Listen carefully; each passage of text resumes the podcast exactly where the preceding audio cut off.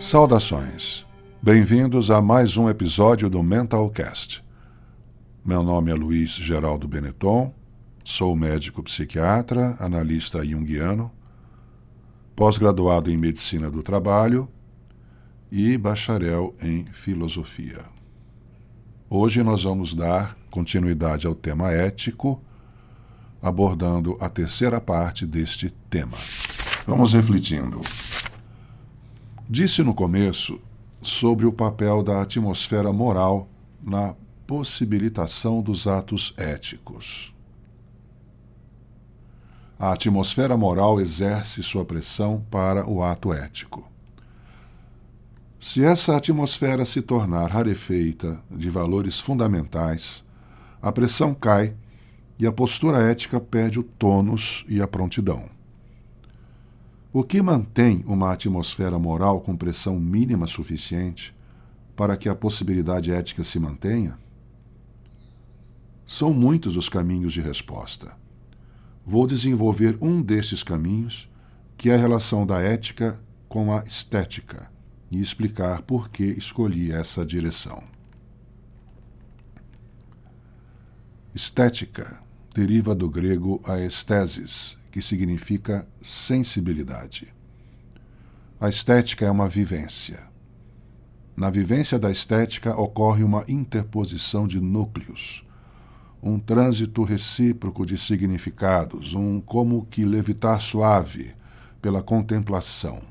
Não há objetos, só sujeitos da ação mútua do toque de almas. A sensibilidade desenvolvida pela contemplação na vivência da estética é a mesma que é acionada para o encontro com o outro, encontro não objetal, um encontro anímico. Tanto na constelação ética quanto na vivência estética, se dá transcendência no encontro de almas. Em um mundo sem estética, a ação ética se reduz a uma deontologia rasa, um seguir de um simples código de conduta ou a um cálculo utilitarista. A vivência estética traz algo que transcende a racionalidade, quebra essa barreira limitante e expõe a um novo, um outro, que só pode ser experimentado eticamente pela dinâmica da alteridade.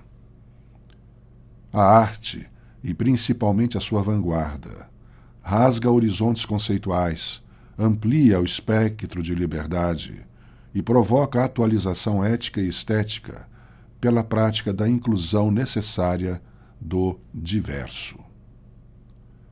A máxima da alteridade é ame o seu inimigo, isto é, a sua sombra projetada no outro, que é vista como hostil.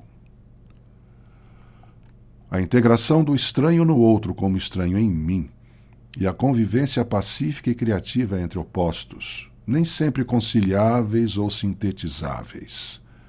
É a fina combinação de postura e atitude ética com a contemplação estética. A arte nos liberta dos conceitos rígidos e suscita, pela vivência estética, a sensibilização necessária para a abertura ao outro. A crise ética contemporânea é acompanhada da crise da estética em nossos dias. A crise da estética não se dá no plano da escassez das manifestações artísticas, mas no plano da escassez do belo nestas manifestações. É um período histórico delicado. Por um lado, a legitimação destas manifestações diversificadas como expressão de inclusão necessária e irreversível, e por outro lado, a dor moral que a falta da beleza provoca. Se a ética depende de uma atmosfera moral, e esta atmosfera está diretamente relacionada à estética do belo, rarefeita, a ética também está rarefeita. A estética atual, embora ainda nostálgica do belo, experimenta pluralidades e inovações no campo da arte que nos forçam a olhar o outro, o novo, o desvelado e toca acostumarmos a vista e os ouvidos às expressividades sofridas dos até então oprimidos socialmente. Seria surpreendente que já nascessem belos.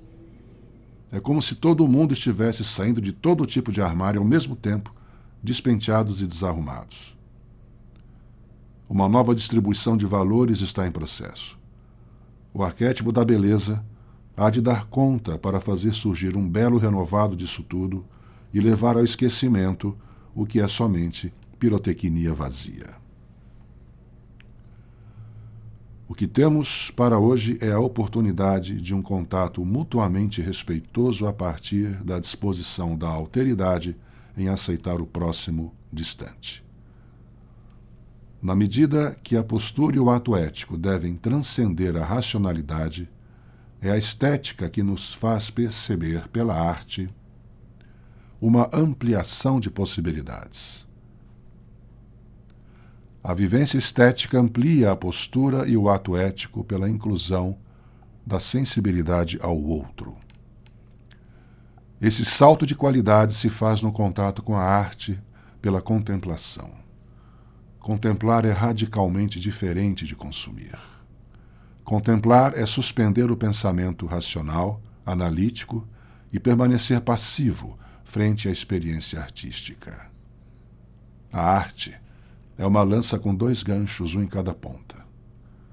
Uma ponta para a alma de quem contempla e a outra ponta para a alma do autor, que atravessam então cronos e espaço e permanecem no tempo de Kairos, o tempo subjetivo, até a imersão se completar. Para a contemplação deve haver a pureza do instante, o momento que antecede o brotar de ser e estar, aquele vazio primordial o nada necessário. A beleza, então, preenche a alma por inspiração de quem contempla. É a ocupação absoluta por um conceito epifânico. Sua alma agradece.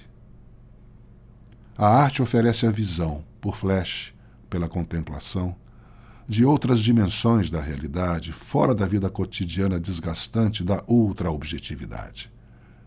A arte nos leva à subjetividade, ao mundo complementar, ao celeiro no qual a alma se alimenta.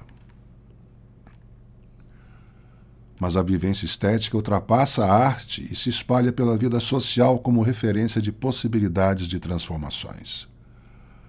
A estética pode ampliar a abordagem da moral na medida que apresenta como legítimo algo até então estranho que, pela existência, presença e originalidade, solicita permanentemente o visto de pertencimento aos valores sociais. O estranhamento advindo da vivência estética provoca o alargamento do espectro de reconhecimento ao outro. A arte preserva o mistério das coisas, não a disseca como a ciência compulsivamente faz. A ciência nos informa, a arte nos transcende para uma vivência, para além da imanência imediata. O belo é mais que necessário, é vital. A ética é mais que necessária, é vital. O que podemos pensar em realizar a partir desta longa exposição? Olhe em volta e avalie o quão belo ou não é o seu ambiente cotidiano, na sua casa, nas ruas que anda, no seu ambiente de trabalho. Como podemos repensar sobre a implantação na mentalidade da alteridade de uma ética aliada à estética? Quais atitudes e movimentos podem ser feitos a partir da sua organização para melhorar essa questão? Muitos outros fatores podem contribuir para uma moral nutridora de uma ética madura, como justiça social, equilíbrio econômico, condições básicas de vida digna, etc. Mas escolhi desenvolver sobre o fator estética, porque está ao fácil alcance da mão de qualquer pessoa. O que você pode fazer só em grupo para contribuir para esse processo? Como o ambiente em que vive pode melhorar do ponto de vista estético? Desde cores nas paredes, jardinagem, quadros e gravuras, música ambiente, espaços para conversas folgadas, em quebra de horário no tempo do homem e não no tempo da máquina. São sugestões simples. Um brainstorm com a sua equipe, multiplica essa lista. E aí vem a análise da viabilidade e mãos à obra. O conceito ambiente não se restringe ao conjunto material do local. Existe o ambiente enquanto clima de relacionamento, que também pode ter uma abordagem estética, pelo capricho do respeito ao universo do outro e sua pessoalidade. Um clima estético não se prende em funções pré-determinadas. Cada pessoa ali tem um comboio de talentos, histórias, segredos, que formam uma versão psicológica da biodiversidade. Diga que a biodiversidade não é bela. Uma empresa pode tentar ensinar aos seus funcionários a sensibilização para a arte, através de promoções voltadas para esse tema.